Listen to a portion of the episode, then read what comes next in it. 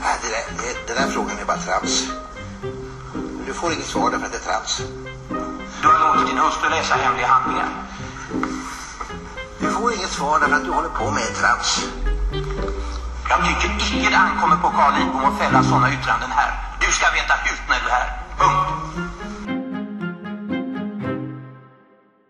Hej och välkomna till T1-podden. Eh, idag med mig Patrik Bremdahl Eh, med idag är som alltid eh, Moa Kinström Dahlin. Och vi har också en eh, extra gäst idag, Olof Wilske, lektor i konstitutionell rätt och också då kursföreståndare för juridiskt grundår på Gotland och också har varit på T1 vid flera tillfällen. Och Olof, du är med för att du har Ja, det ska jag säga först att ämnet för dagen är corona. Vi ska prata corona från lite olika håll utifrån då den konstitutionella offentliga rätten. Eh, och Olof är med för att han har i flera tillfällen senaste tiden varit eh, citerad i media och uttalat sig i eh, alla möjliga sammanhang. Till och med LA Times har han fått figurera i som experten ifrån Sverige. Och om vi börjar, vad är det för frågor som du framförallt får, Olof? Många frågor eh, handlar ju om eh, varför Sverige inte kan göra en lockdown av det slag som har eh, varit vanligt i många andra länder i Europa och på andra håll. Eh, det har också varit eh, frågor av typen eh, vad betyder den här nya riktlinjerna, den här nya lagstiftningen för, för mig som medborgare och eh, finns det saker jag får eller inte får göra och, och sånt där. Ska vi börja då med det här med lockdown som ju väldigt många pratar om och den svenska vägen som det har benämnts i alla möjliga sammanhang. Varför har vi inte gjort en lockdown i Sverige? Ja, det finns säkert många förklaringar till det som inte, som inte bara är juridiska så att säga. Men en, eh, om vi ska koncentrera oss på, först på det konstitutionella då som är relevant för, för liksom T1-lyssnarna och så, där, så, så är det ju eh, först och främst eh, det faktum att Sverige inte har några, några regler i regeringsformen kring det här med fredstida kriser och att man skulle ha liksom speciella regler för det. Det finns ett speciellt kapitel, det femtonde kapitlet i, i regeringsformen som handlar om krig och krigsfara.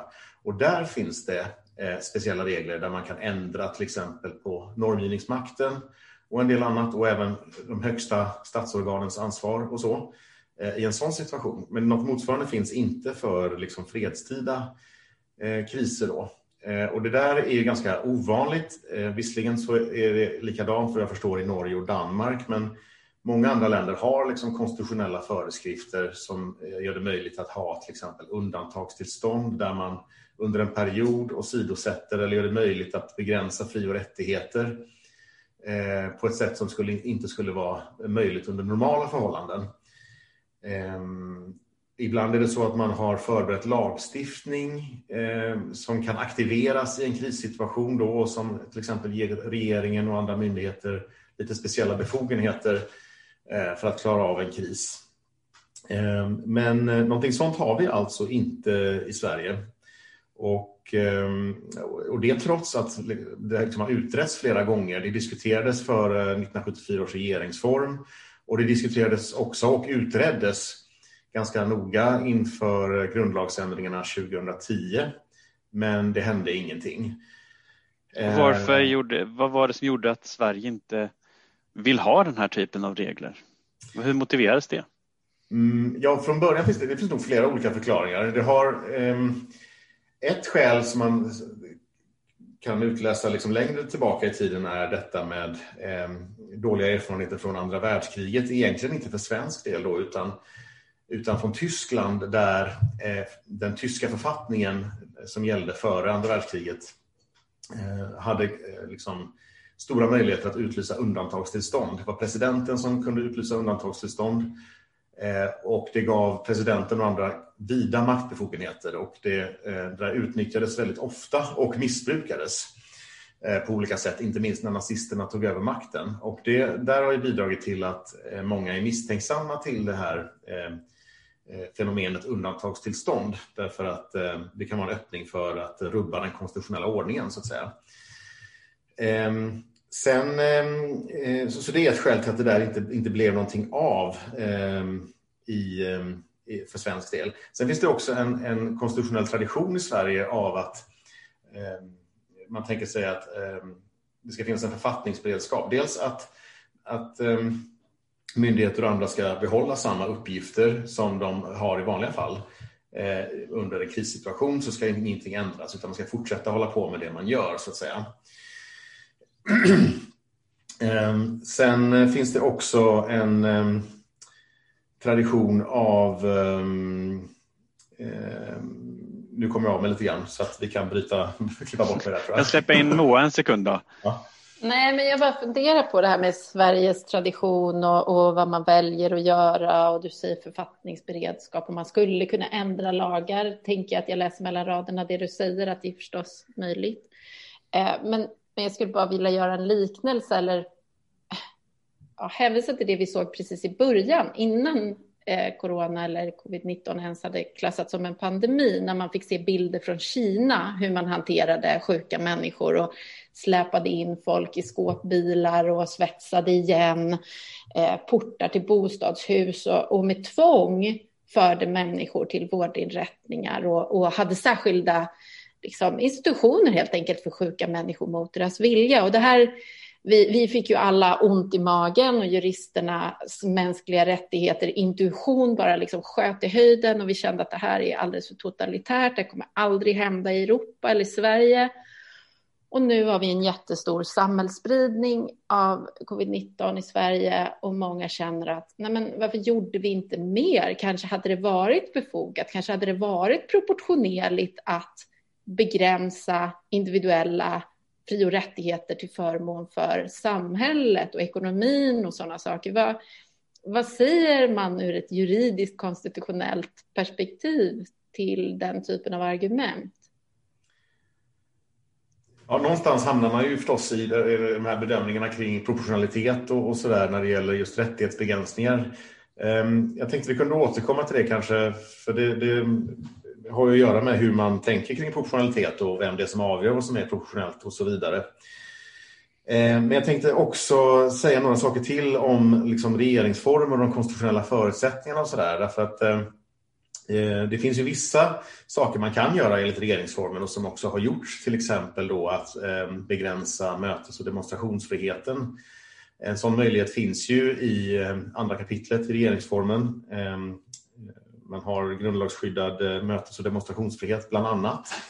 Eh, men en sån kan begränsas med hänvisning till bland annat ehm, ehm, smittspridning. Det heter farsot i regeringsformen. Det finns, det finns en direkt eh, sån möjlighet av det skälet. Och den möjligheten har utnyttjats då genom ett bemyndigande i ordningslagen till regeringen att begränsa demonstrationer och möten. Och det är ju det som har gjorts här. Ehm, Eh, med de här begränsningarna från först 500 till sen 50 och nu aktuellt 8 personer. Ehm, så där, där är en sån möjlighet till sån här kris, eh, begränsande lagstiftning som finns för fredstida kriser. Eh, och det är ju intressant att notera att, att, att det ändå finns vissa såna här redskap. Då. Men för att återvända till den stora bilden, så det här med författningsberedskap och så, så det är ju tanken då liksom att man ska kunna lagstifta eh, fort vid behov. Den svenska lagstiftningsprocessen är ju liksom långsam och gedigen i vanliga fall och det finns stora fördelar med det därför att man får liksom väl genomarbetad lagstiftning och sådär. Eh, och det finns klara nackdelar med att lagstifta fort därför att det blir då motsatsvis inte lika väl genomtänkt. Eh, eh, och det blir svagare demokratisk genomlysning och mycket sånt där. Och det, det, är väl ett skäl till att kanske tänka igenom den här grejen med hur, hur vi reglerar kristidssituationer konstitutionellt.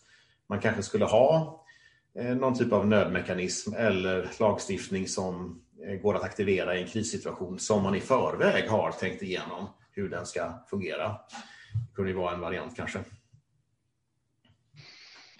intressant det här med författningsberedskap och hur, hur som sagt, tanken är att det ska vara business as usual eh, även när det är kris, fast vi kan då, precis som du säger, speeda upp eh, hur, hur snabbt vi gör saker och ting. Men det du och, nämnde var ju bara begränsningar av mötesfrihet och eh, andra opinionsfriheter enligt ordningslagen. Du sa ju ingenting om det som jag tog som exempel. Jag försöker bara göra det lite verklighetsförankrad här. Ja. Varför kan vi inte bara låsa in folk? Varför kan vi inte ha lockdown? Du har inte sagt jo, det. Precis, det är ju helt riktigt att eh, där, där finns det ju konstitutionella Eh, alltså ett fri och rättighetsskydd som inte finns eh, i ett land som Kina exempelvis. Då. Eh, det blir väldigt tydligt och detsamma gäller ju andra västeuropeiska länder och, och rättsstater i största allmänhet helt enkelt. Man kan inte låsa in folk bara för att regeringen bestämmer det. Man kan inte tvinga folk att vaccinera sig. Man kan inte tvinga folk att underkasta sig medicinsk behandling. Jo, det kan man faktiskt under vissa förutsättningar enligt smittskyddslagen i Sverige. Men många av de här begränsningsreglerna i, Eh, i regeringsformen kräver ju just lagstiftning och att riksdagen blandas in helt enkelt. Eh, och det har man valt att inte göra i den här situationen och det har man inte heller valt att göra i så många andra situationer. Utan det finns just eh, det här exemplet med ordningslagen, att där finns det en sån möjlighet att utnyttja ett bemyndigande och det tänker jag man skulle kunna göra kanske på fler områden då. Man gjorde det också i våras med den här tillfälliga bemyndigandelagen där regeringen gavs möjlighet att stänga till exempel köpcentrum och flygplatser och en del annat ehm, ifall det skulle behövas för att begränsa smittspridningen. Men det, det utnyttjades ju aldrig och sen förlängdes inte den där lagen. Ehm, och nu har man lagt fram istället då ett förslag till en ny lag som ska börja gälla i mitten av mars. Ehm, och den är på remiss nu och eh, den innehåller en del sådana här föreskrifter om möjlighet att för regeringen och andra myndigheter faktiskt att begränsa folksamlingar, inte bara eh, allmänna sammankomster och offentliga tillställningar som det är i ordningslagen. Eh, och inte heller bara köpcentrum och museer och bibliotek och simhallar och allt vad det kan vara. Utan också faktiskt eh, utomhusplatser eh, eh då, som stränder och parker eh, ska man också kunna begränsa folksamlingar på. Ehm, och den lagen är ju tänkt att gälla i ett år och samtidigt ska man utreda då möjligheten att införa en, en, en permanent lag på det här området. Blir inte det egentligen, om man skulle använda alla befogenheter som en sån lag ger, blir inte det en lockdown? Ja, det där med lockdown är en intressant fråga hur man definierar det. Därför att många säger att de har lockdown. Vi pratar om att det finns lockdown i Frankrike, Italien, Spanien, även Storbritannien. Men och kanske till och med Norge, Finland, Danmark. Eh, men det där kan man ju lägga väldigt olika saker i faktiskt. Det finns ju inte en tydlig, entydig definition av lockdown. Utan det kan vara hemskt olika saker. Ehm, det finns, eh, ser man på just eh, Frankrike, Italien, Spanien så har de en, en liksom lite mer, vågar jag säga, auktoritär tradition där man slå till ganska hårt med utegångsförbud och liksom hårda restriktioner i hur man får röra sig. Eh, min syster bor faktiskt i södra Italien och där eh, får de inte eh, flytta sig mellan stadsdelar utan att ha ett skriftligt tillstånd. Och, så där. och Man får liksom gå ut och handla i livsmedelsbutiker och apotek men allt annat är stängt. Sen finns den, den brittiska varianten där man har som de också kallas för lockdown eller lockdown light där man har stängt en del restauranger och, och liksom nöjesetablissemang och sådär men där mycket annat ändå håller sig öppet. Man uppmanar folk att jobba hemma och sådär.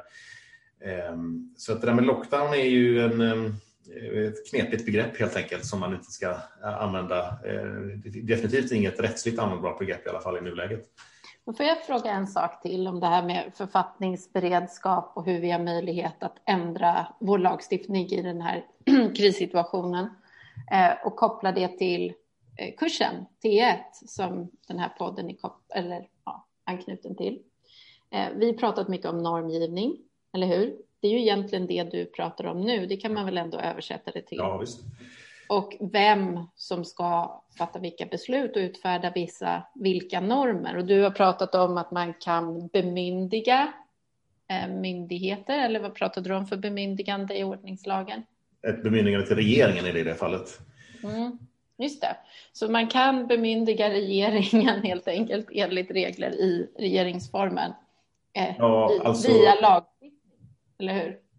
Precis, alltså det är ju åttonde kapitlet och, och det som uttrycks så att vissa saker kan delegeras då. Ehm, mm. Och ehm, ett bemyndigande är egentligen samma sak som en delegation kan man säga då, i det här sammanhanget. Mm. Eh, riksdagen kan som ni kanske vet när ni har läst eh, normgivningsmakten inte delegera direkt till förvaltningsmyndigheter. utan det måste gå via regeringen. Så att det är det, men i det här fallet när det gäller ordningslagen så är det en delegation till regeringen bara att mm. liksom, mm införa vissa föreskrifter. Precis, men det var det jag ville koppla sen till det här. Jag tog upp med liksom Kina och slå på stora trumman och man så här, varför gör vi inte mer? Vad, vad är det som gör att vi är så passiva på något sätt? Ehm, och också då koppla mellan åttonde kapitlet och andra kapitlet. För du sa att ja, men jag tar det där sen, det där med rättighetsbegränsningar. Vad är det du menar skiljer sig åt då? mellan åttonde kapitlet och andra kapitlet? Ja, eller rättighetsbegränsningar och inte rättighetsbegränsningar. Varför blir det så viktigt?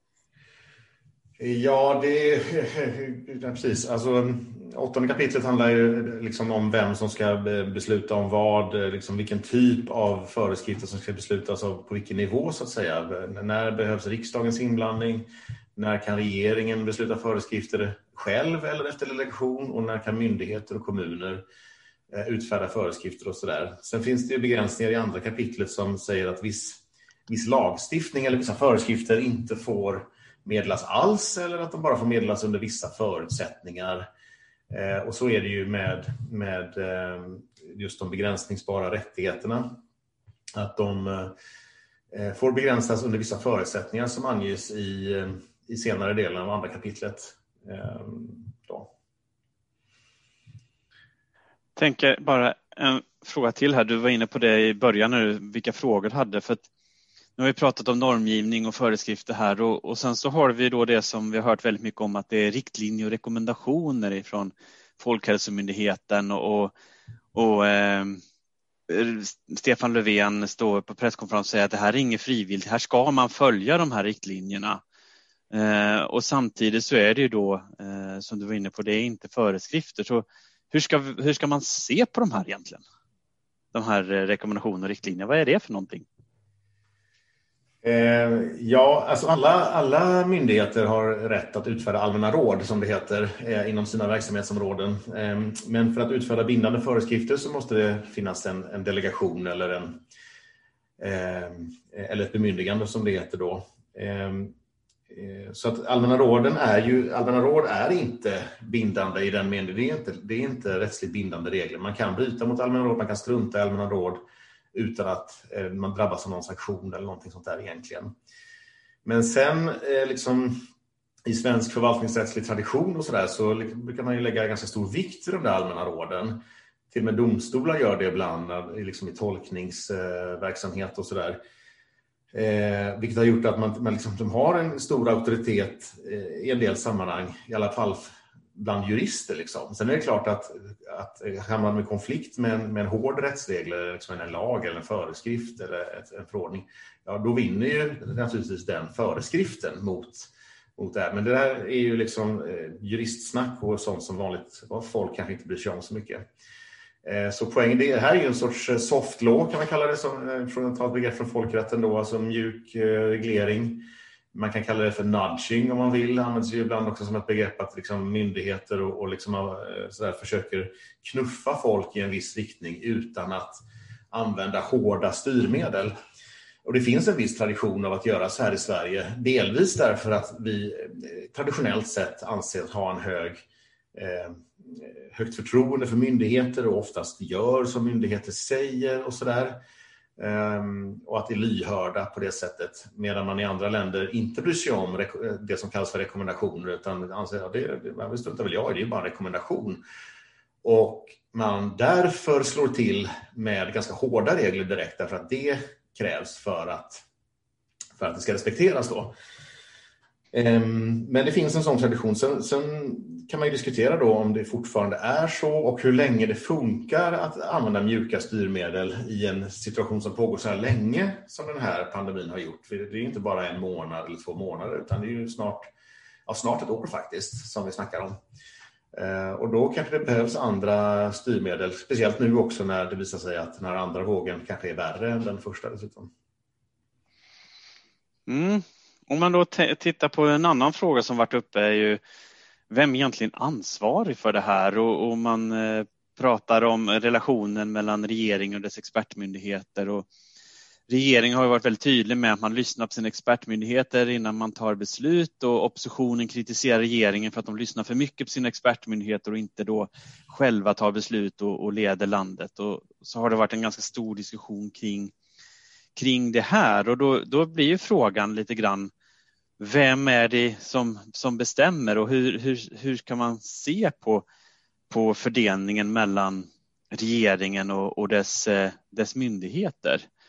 Um, det, Vad säger du Patrik? Du får ju svara nästan själv på det här tror jag. um, ja, alltså rent uh, om man kollar i, i regeringsformen så är det ju regeringsformen 12.1, 12 kapitel första paragrafen, att det är regeringen som styr myndigheterna. Och myndigheterna har då lydnadsplikt i förhållande till regeringen. Och den gäller i alla fall utom där det är enskilda ärenden eh, som rör myndighetsutövning. Och I de här fallen som vi pratar nu så är det ju inte den typen av, av fall. Ehm, och och då, då, är det tydligt att myndigheterna lyder under eh, regeringen och att det är regeringen som då styr, styr riket. Eh, sen så har vi en, en förvaltningsrättslig Eh, modell som är, vi har självständiga myndigheter och så har vi regeringen. Eh, men att, och att regeringen lyssnar väldigt mycket på sina, sina expertmyndigheter. Så, så ser så säga, den konstitutionella traditionen ut i Sverige. Sen så har det kommit kritik här nu exempelvis att man lyssnar för mycket på en istället för andra och så vidare. Och där blir det ju en fråga som är upp till regeringen, egentligen en mer politisk fråga, hur de plockar in och hur de värderar olika myndigheters synpunkter när de sen då fattar beslut. Eh, och precis som vi var inne på här innan eh, vi kom in på den här så är det ju skillnad då på de här råd och rekommendationer, riktlinjer som kommer från myndigheten som myndigheten tar då i förhållande till sitt expertområde och då de här mer hårda riktlinjerna som, som tas av regeringen på olika sätt. Samtidigt så är ju regeringen nästan närvarande på alla de här presskonferenserna man presenterar nya rekommendationer, råd eller liknande för att visa att man är med och styr. Eh, så, så från, från mitt perspektiv så är det ju regeringen som är ansvarig för riket och ansvarig också för vad myndigheterna gör. Ehm, och, och, där får ju mynd, regeringen välja då hur mycket man lämnar över till myndigheten och hur mycket man tar själv. Och det är ett val som regeringen gör och som de också enligt mitt tycke får ta ansvar för. Jag vet inte vad ni andra säger om detta.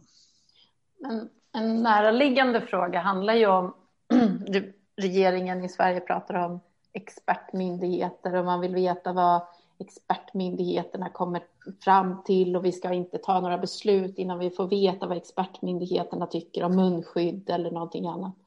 Men frågan är ju i många situationer, har jag i alla fall tänkt under den här pandemin, vad som är en expertfråga är ju inte helt klart. För det första så är det ju inte så att vi vet allt om det här viruset. Hela grejen är ju att det är nytt och att väldigt många saknar kunskap, eller vi alla saknar kunskap om vad som är de bästa behandlingsmetoderna, hur det ska förebyggas, om vaccinet kommer fungera. Vi hoppas ju det, men det har ju pressats fram eh, eh hos läkemedelsföretag extremt snabbt och även om man har liksom tittat på biverkningar och så, så har vi inte haft så lång tid på oss att mäta biverkningar av vaccinet. Så det är enormt många frågor som är obesvarade och vi måste fatta beslut och eh, utfärda regler och bestämmelser på väldigt osäkra grunder.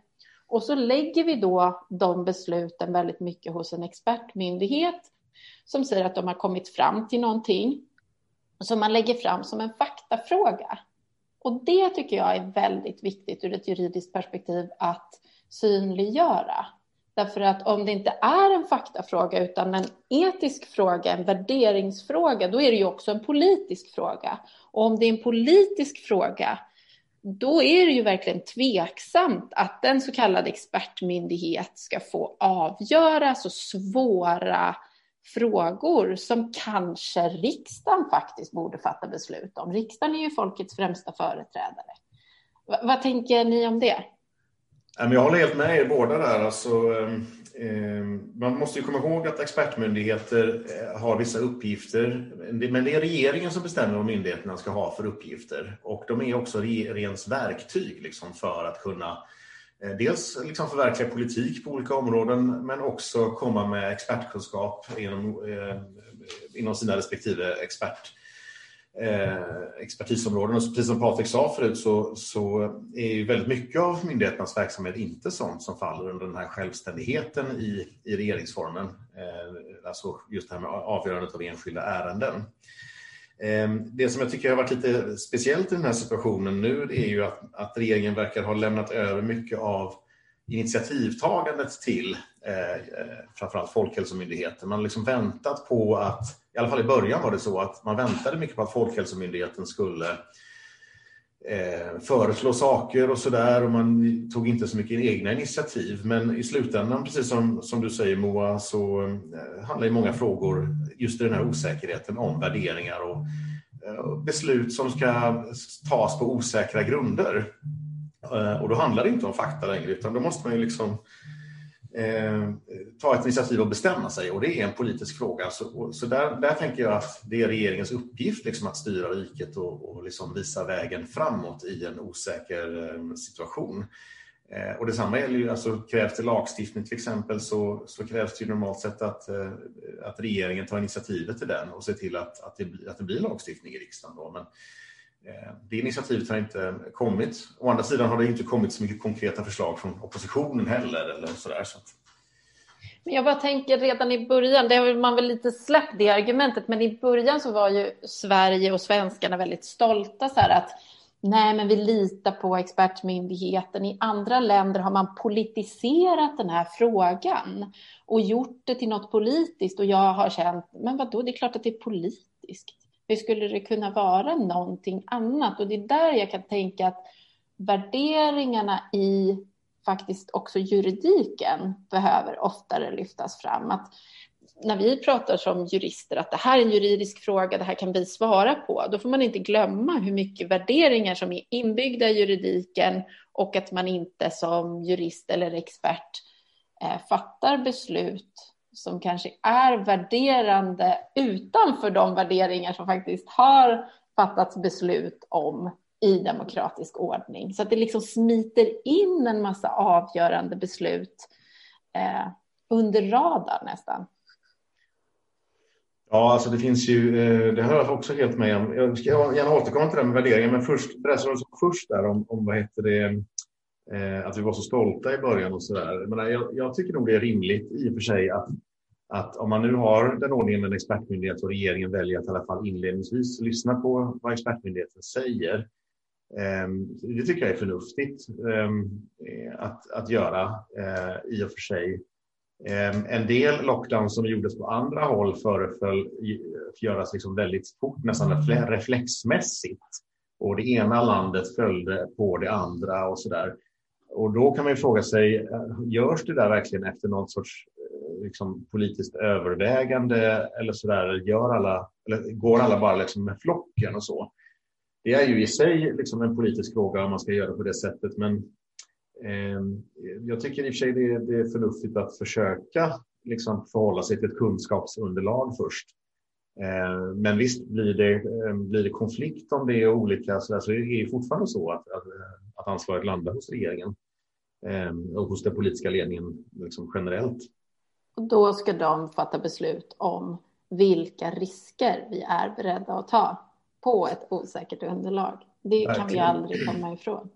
Och det handlar ju också om verklighetsuppfattning, alltså vad man uppfattar som risker, vad, vad, vilka personliga rädslor har vi själva är rädda för, men Eh, också hur, förstås hur expertmyndigheterna framställer riskerna, eh, vad de nu kan vara, i den mån man, man kan liksom beräkna dem eller förutse dem och sådär. Det är inte alltid man kan det kanske. Eh, men jag tänkte bara anknyta till det med värderingar, att det är ju en väldigt intressant fråga hur mycket vi, eller hur lite vi ofta pratar om det inom juridiken, eftersom att vi faktiskt influeras av det eh, när vi eh, tolkar och tillämpar rätt ändå. Man utgår från en viss verklighetsuppfattning, en viss verklighetsbild och att vissa fakta är på ett visst sätt.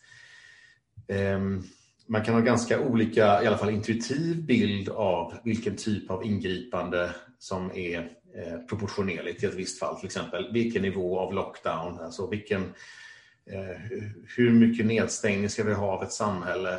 Ehm, där den ena frågan är liksom vilket kunskapsunderlag har vi och vad kan det liksom säga om eh, möjligheter och risker här när det gäller nedstängning. Men eh, också värderingar kring det här med eh, vad, hur rädda är vi? Vilka andra konsekvenser finns det? Det är ju också en, en politisk bedömning, ställandet mot andra intressen. Eh, och så där. Så att, även om vi har lärt oss också på, på T1 att det finns eh, vissa strukturer och modeller för att genomföra proportionalitetsbedömningar när det gäller rättigheter så eh, är det ofrånkomligt att värderingar kommer in för att det är ganska lätt att man tolkar in saker i rättsreglerna som man, som man vill att de ska innehålla så att säga. Ehm, ja, men jag, jag vill ju bara säga att det här är ju mitt favoritämne just hur det är så fyllt med värderingar och hur juridiken är länkad och helt beroende av annan kunskap, särskilt när man kommer till proportionalitetsbedömningar. Sen så kan man ju se hur attityder och värderingar skiftar och hur det faktiskt påverkar inte bara politiken utan också juridiska tolkningar. Och där är ju proportionaliteten så väldigt tydlig eller central just nu. Och det var därför jag tog upp det här med Kina som ett exempel. För att först fick man den här starka intuitionen att det är totalt fel, helt det skulle vara helt olagligt i Sverige och omöjligt att genomföra, för det är bara uttryck för en totalitär stat. Liksom. Men när man börjar tänka i ändamålsenlighet, vad är det vi kan vinna på det här? Finns det något annat sätt? Eller det kanske inte finns något annat sätt att uppnå det här ändamålet, det vill säga stoppa smittan, rädda liv, än att införa väldigt ingripande åtgärder. Då kanske man gör en vägning där man tänker sig att fördelarna överväger nackdelarna och att den värderingen har och kunskapen om eh, nytta och sådana saker har förändrats med tiden. Och det tror jag är väldigt, väldigt viktigt att man har med sig som jurist, hur vi är i en rörelse. Vi måste hela tiden som jurister förhålla oss till samhällsutvecklingen och att allas våra attityder och samhällets attityder förändras och så förändras juridiken. Och, och det är en väldigt spännande tid vi lever i på det sättet som, som jurister under den här pandemin. Och en viktig sak att skicka med till våra yngre, unga jurister och juriststudenter är ju just det här att se att juridiken sätter ramar men när man ska ta ett beslut utifrån juridiken så har man det som brukar kallas det fria skönet eller ett utrymme där man kan gå åt ena och andra hållet precis som till exempel i eh, proportionalitetsbedömningen som där man kan gå väldigt långt. På båda hållen beroende på hur man lägger värderingen men även i andra mindre beslut så finns det ett utrymme inom lagen som kan nyttjas och som påverkas av värderingar och så vidare. Om någonting är sakligt eller hur vi är lika behandling om vi ska ta eh, kopplingar då till regeringsformen. Eh, så att det finns det här, det här utrymmet ska man vara medveten om och också vara försiktig med och se om man helt plötsligt tiltar alla värderingar åt ena hållet så, så kan man ganska snabbt styra eh, hur man tar beslut eh, åt ett visst riktning utifrån då värderingar. Så nu har vi nämnt då riksdagens roll, regeringens roll, myndigheterna kan ha stor betydelse i Sverige. Eh, men en sak vi skulle kunna nämna det är ju statschefens roll här. Kungen uppmärksammades i media häromdagen som sa att vi har misslyckats att skydda våra äldre och hänvisade då till den här Coronakommissionen som just har presenterats. Vad, vad ska vi säga om det? Varför uppmärksammar man att kungen säger något sånt? Det är väl inte någon big deal? Eh, ja, alltså själv att man uppmärksammar det är väl liksom att eh, det finns en konstitutionell tradition som säger att kungen inte ska uttala sig i, i politiska frågor eller i alla fall inte i kontroversiella politiska frågor. Och det där eh, eh är väl rätt så gammalt. Eh, sista gången som kungen tog politisk ställning var i samband med eh, en, en stor politisk strid 1914 faktiskt. Men ehm, eh, den här traditionen har bekräftats då i förarbetena till 1974 års regeringsform men samtidigt så finns det ju inget skarpt förbud för kungen att uttala sig i någon fråga utan det är ju liksom en, en sån här mjuk konstitutionell fråga där det handlar om, om förtroende och balans. Och om kungen liksom i stor utsträckning uttalar sig i kontroversiella politiska frågor så kan man räkna med att, att det blir problematiskt för hans ställning. Så att säga. Ehm, Sen när det gäller vad han sa egentligen så eh, tänker jag att, att han sa att vi har misslyckats i Sverige och jag uppfattade det som, som liksom en, ett konstaterande av att Sverige som nation har misslyckats med att skydda sina äldre och eh, det tycker jag inte är särskilt svårt att hålla med om. Vad det beror på och sådär eh, och vem som är ansvarig är ju delvis en annan fråga tycker jag. Kungen pekade ju inte ut någon regeringen eller någon myndighet eller så som ansvarig för detta. Utan som jag, som jag tolkade honom så var det liksom att Sverige som, som land har misslyckats så att även vanliga medborgare har ett ansvar då som, inte har, som valt att inte följa rekommendationer eller, eller restriktioner på olika sätt. Så det, det är min bild av det. Och statsministerns också kom det fram. Jaså? Att man inte tog det som kritik mot regeringen i alla fall. Okej. Okay. Mm. Vad bra. Det känns som att eh, vi skulle kunna sitta och prata om det här eh, i flera timmar. Men tänk att vi, vi rundar av här nu och så får vi kanske tillfälle att återkomma till frågorna när eh, så att säga the dust has settled och vi har tydligare bilder om vad vi har gjort och inte gjort och så vidare. Jag vill tacka Olof så jättemycket för att du kom till podden. Tack, vad jätteroligt att få vara med. Jätteroligt att du kom. Och så eh, säger vi väl eh, tack och eh, god jul och gott nytt år.